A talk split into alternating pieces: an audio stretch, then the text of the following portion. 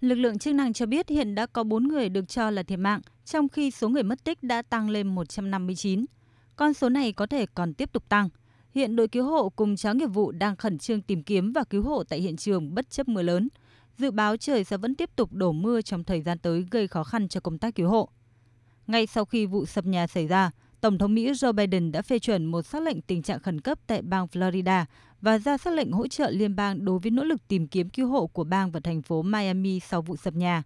Phát biểu từ Nhà Trắng, Tổng thống Joe Biden cho biết, chính quyền liên bang sẵn sàng hỗ trợ hoạt động cứu trợ khẩn cấp và tái định cư cho những người sống sót.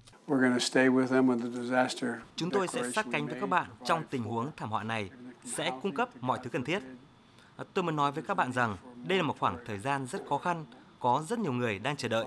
Trái tim của chúng ta hướng về họ. Tôi hứa với các bạn rằng chính quyền và những người có thẩm quyền sẽ làm mọi thứ có thể để hỗ trợ công tác tìm kiếm cứu hộ và cả sau đó. Theo Thượng nghị sĩ Cộng hòa bang Florida Marco Rubio, gần 1 phần 3 số người mất tích là người nước ngoài. Chính quyền tại Mỹ đang làm việc với lãnh sự quán các nước Mỹ Latin để hỗ trợ gia đình các nạn nhân cần xin thị thực đến Mỹ. Cụ thể, trong số những người mất tích có 9 người Argentina, 3 người Uruguay và 6 người Paraguay.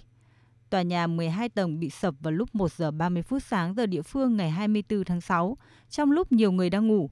Tính tới nay, các lực lượng chức năng đã giải cứu được 35 người mắc kẹt, trong đó có một bé trai.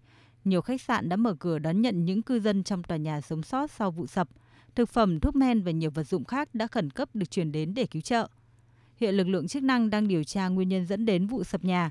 Theo hình ảnh được ghi lại từ một địa điểm gần đó, khu vực trung tâm tòa nhà sập xuống đầu tiên, tiếp theo là phía ở gần bờ biển. Theo thống đốc bang Florida, Ron DeSantis, việc làm rõ nguyên nhân thảm kịch là rất quan trọng. Chúng ta cần một lời giải thích rõ ràng về vụ việc, bởi rất nhiều gia đình đã mất người thân và họ có quyền được biết. Nhiều người may mắn thoát ra ngoài an toàn, nhưng nhà cửa của họ lại không còn nữa.